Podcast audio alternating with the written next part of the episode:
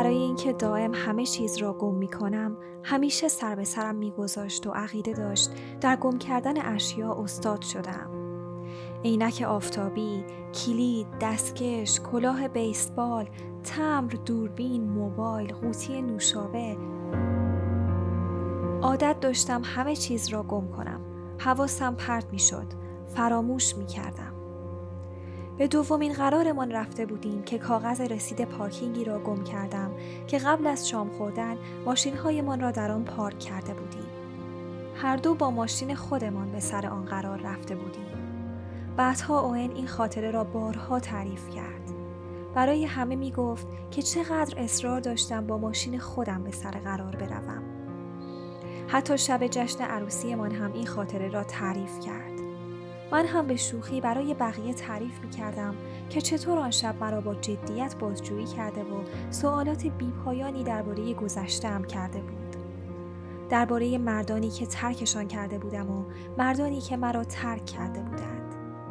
بابت اینکه هیچ کدامشان مرد مناسب من نبودند و حالا که او فرصت پیدا کرده بود تا در مقابل من بنشیند، از آنها متشکر بود. گفته بودم تو که اصلاً من رو نمی‌شناسی. لبخند زده بود. ولی اینجوری به نظر نمیاد، مگه نه؟ اشتباه نمی کرد. خارق‌العاده بود. از همان ابتدا کشش خاصی بین ما وجود داشت. دوست داشتم فکر کنم همین کشش غیرقابل انکار باعث شده بود حواسم پرت شود و رسید پارکینگ را گم کنم. ماشین‌هایمان را در پارکینگ ریتز کارلتون در مرکز شهر سانفرانسیسکو پارک کرده بودیم و مسئول پارکینگ فریاد می‌زد که هیچ اهمیتی ندارد که من ادعا می‌کنم ماشینم را فقط برای شام خوردن در آنجا پارک کردم.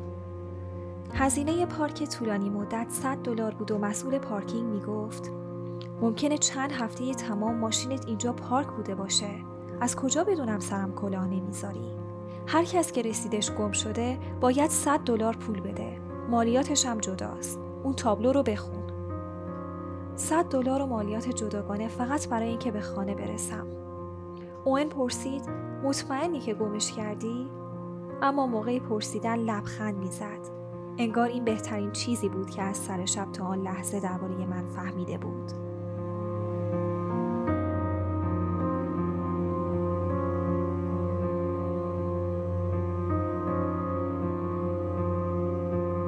مطمئن بودم. با این حال جز به جز ماشین وولوی اجاره‌ایم را گشتم. ماشین اسپورت مجلل اوئن را هم همینطور. آن هم با وجود اینکه تا آن لحظه حتی پایم را در ماشینش نگذاشته بودم. زمین خاکستری مزخرف پارکینگ را هم گشتم. خبری از رسید پارکینگ نبود. یک هفته بعد از ناپدید شدن اوئن خوابش را دیدم که در آن پارکینگ ایستاده. همان کت و شلوار را به تن دارد و همان لبخند شیفته کننده روی صورتش است. در خواب دیدم که اوئن حلقه ازدواجش را از دستش بیرون می آورد و می گوید دیدی هانا، حالا من رو هم گم کردی.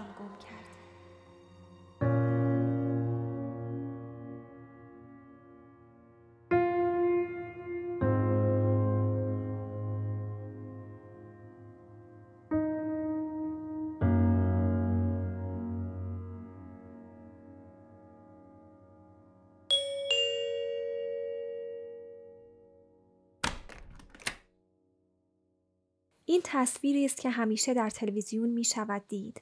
کسی در می زند و می دانی قرار است خبری بشنوی که همه چیز را تغییر می دهد.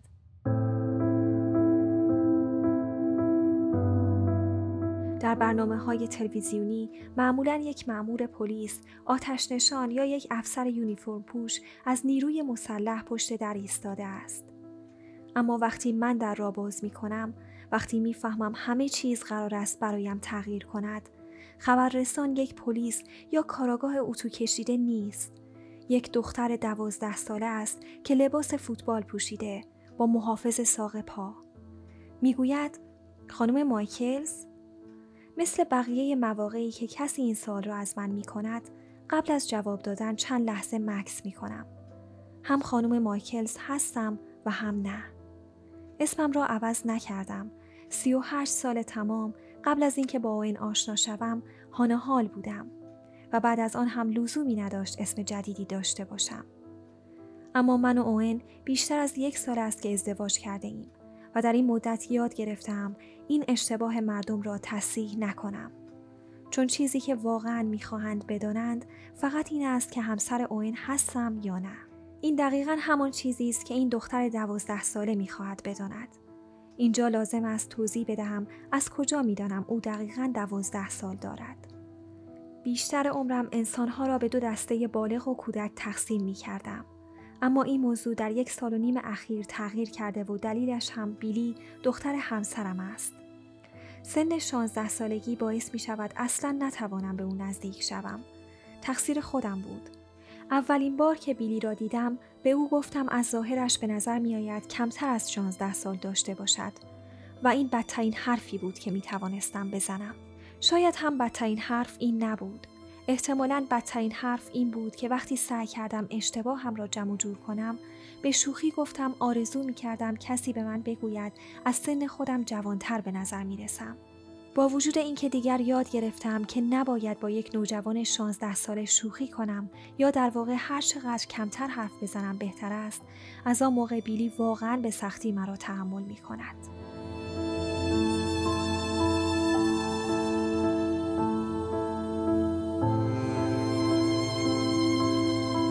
برگردیم به آن دوست دوازده ساله گلالود که پشت در ایستاده است و این پا و آن پا می کند. می گوید آقای مایکلز می خواستن این رو بهتون بدن. بعد دستش را به سمتم دراز می کند. کف دستش یک تکه کاغذ یادداشت زرد رنگ است که با دستخط اوئن رویش نوشته شده هانا. کاغذ تا شده را از او می گیرم و مستقیم به چشمهایش نگاه می کنم. می گویم ببخشید متوجه نمیشم تو از دوستای بیلی هستی؟ بیلی کیه؟ انتظار نداشتم جوابش به سوالم مثبت باشد. بین دوازده ساله ها و شانزده ساله ها به اندازه یک اقیانوس فاصله است. اما سردر نمی آورم. چرا اوئن زنگ نزده؟ چرا این دختر را فرستاده؟ اولین حدسم این است که برای بیلی اتفاقی افتاده و اوئن نمی تواند او را تنها بگذارد. اما بیلی خانه است و مثل همیشه از من فاصله گرفته و صدای بلند موسیقیش تا پایین پله ها شنیده می شود. موسیقی انتخابی امروز تئاتر موزیکال کرول کینگ که به نوعی به من یادآوری می کند بهتر از پایم را در اتاقش نگذارم. ببخشید یه کمی گیج شدم. اوئن رو کجا دیدی؟ می گوید داشت توی راهرو با عجله از کنارم رد می شد.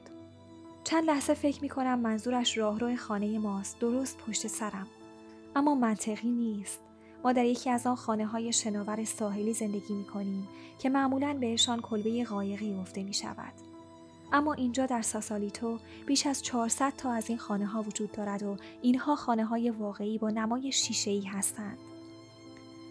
پیاده‌رو جلوی خانه ما یک اسکله و راهرو هم اتاق نشیمن است. یعنی آقای مایکلز رو توی مدرسه دیدی؟ همین رو گفتم دیگه. جوری به من نگاه می کند انگار دلش می خواهد بگوید نه پس. ادامه می دهد من و کلر دوستم داشتیم می رفتیم تمرین فوتبال و اون ازمون خواست تا این یادداشت رو اینجا تحویل بدیم. بهش گفتم وقتی تمرین تموم نشده نمی تونم این رو برسونم و اون گفت اشکالی نداره. بعد آدرس شما رو بهمون داد. یک تکه کاغذ دیگر را مثل مدرک جلوی من می گیرد. اضافه می کند بیست دلار هم بهمون داد. پولها را به من نشان نمی دهد. شاید می ترسد پسشان بگیرم. فکر کنم موبایلش خراب شده یا یه همچین چیزی. به خاطر همین نمی تونست تماس بگیره. نمی دونم، خیلی عجله داشت. یعنی خودش گفت موبایلش خراب شده؟ اگه نمی گفت من از کجا می دونستم؟ بعد موبایلش زنگ می زند.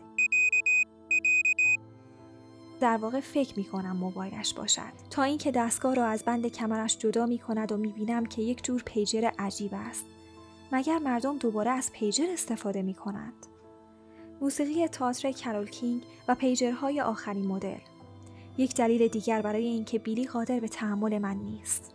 من از دنیای نوجوانان هیچ چیز نمی دانم.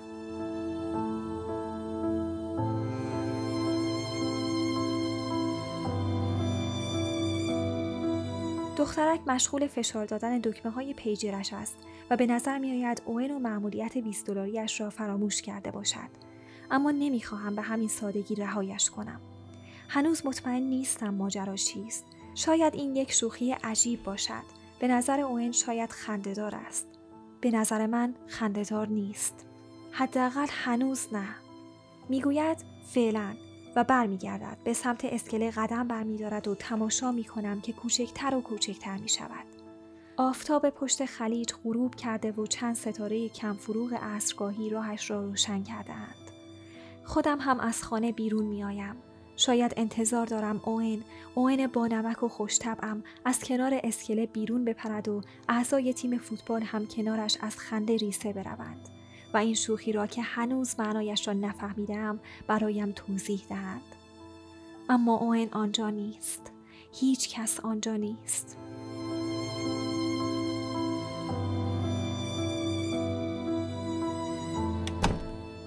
در ورودی را می‌بندم و به کاغذ یادداشت تا شده زرد رنگ که در دستم است نگاه می‌کنم. هنوز بازش نکردم. ناگهان در سکوت خانه متوجه می‌شوم اصلاً دلم نمی‌خواهد بازش کنم. نمی‌خواهم بدانم در آن یادداشت چه چیزی نوشته شده است. بخشی از وجودم میل شدیدی به این دارد که به این آخرین لحظات چنگ بزند. لحظاتی که هنوز می‌توانم امید داشته باشم این یک شوخی است، یک اشتباه که هیچ اتفاقی نیفتاده.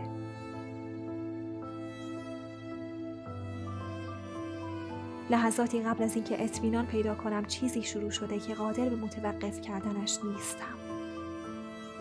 کاغذ را باز می کنم. یادداشت اوئن کوتاه است. یک جمله. خودش یک معما است. از بیلی محافظت کن.